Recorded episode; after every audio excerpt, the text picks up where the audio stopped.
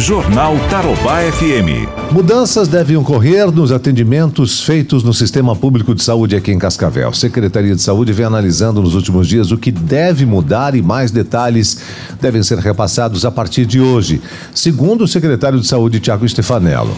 Ele disse que uma das mudanças acontecerão no Hospital de Retaguarda, que passará a atender especificamente pacientes com Covid-19 nós estaremos aqui anunciando as mudanças no atendimento do sistema público municipal.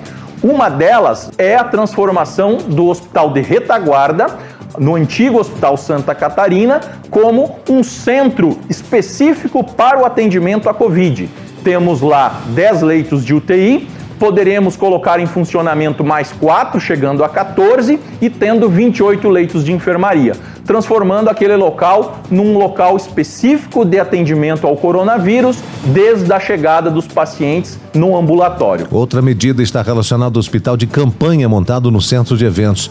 O secretário explica que o município tentará conseguir mais leitos, porém conta que a situação está difícil, mesmo na rede privada estaremos colocando em funcionamento o hospital de campanha no centro de eventos. Hospital de campanha, que é uma estrutura para nos dar suporte de internamento, de enfermaria na baixa e média complexidade, também entrará em funcionamento, nos dando é, o último alento que o município de Cascavel, gestor da atenção básica, tem condições de colocar em funcionamento. Trabalharemos, é claro, junto com o governo do estado, buscando essa ampliação de leitos que está no seu plano de contingência no HU e, se possível, nos hospitais privados, o que não será fácil, pois os mesmos também já passam por dificuldades e encontram-se sobrecarregados. O secretário conta que o hospital universitário também pode ampliar sua capacidade, mas diz que o problema não é nem a falta de equipamentos, e sim a falta de funcionários.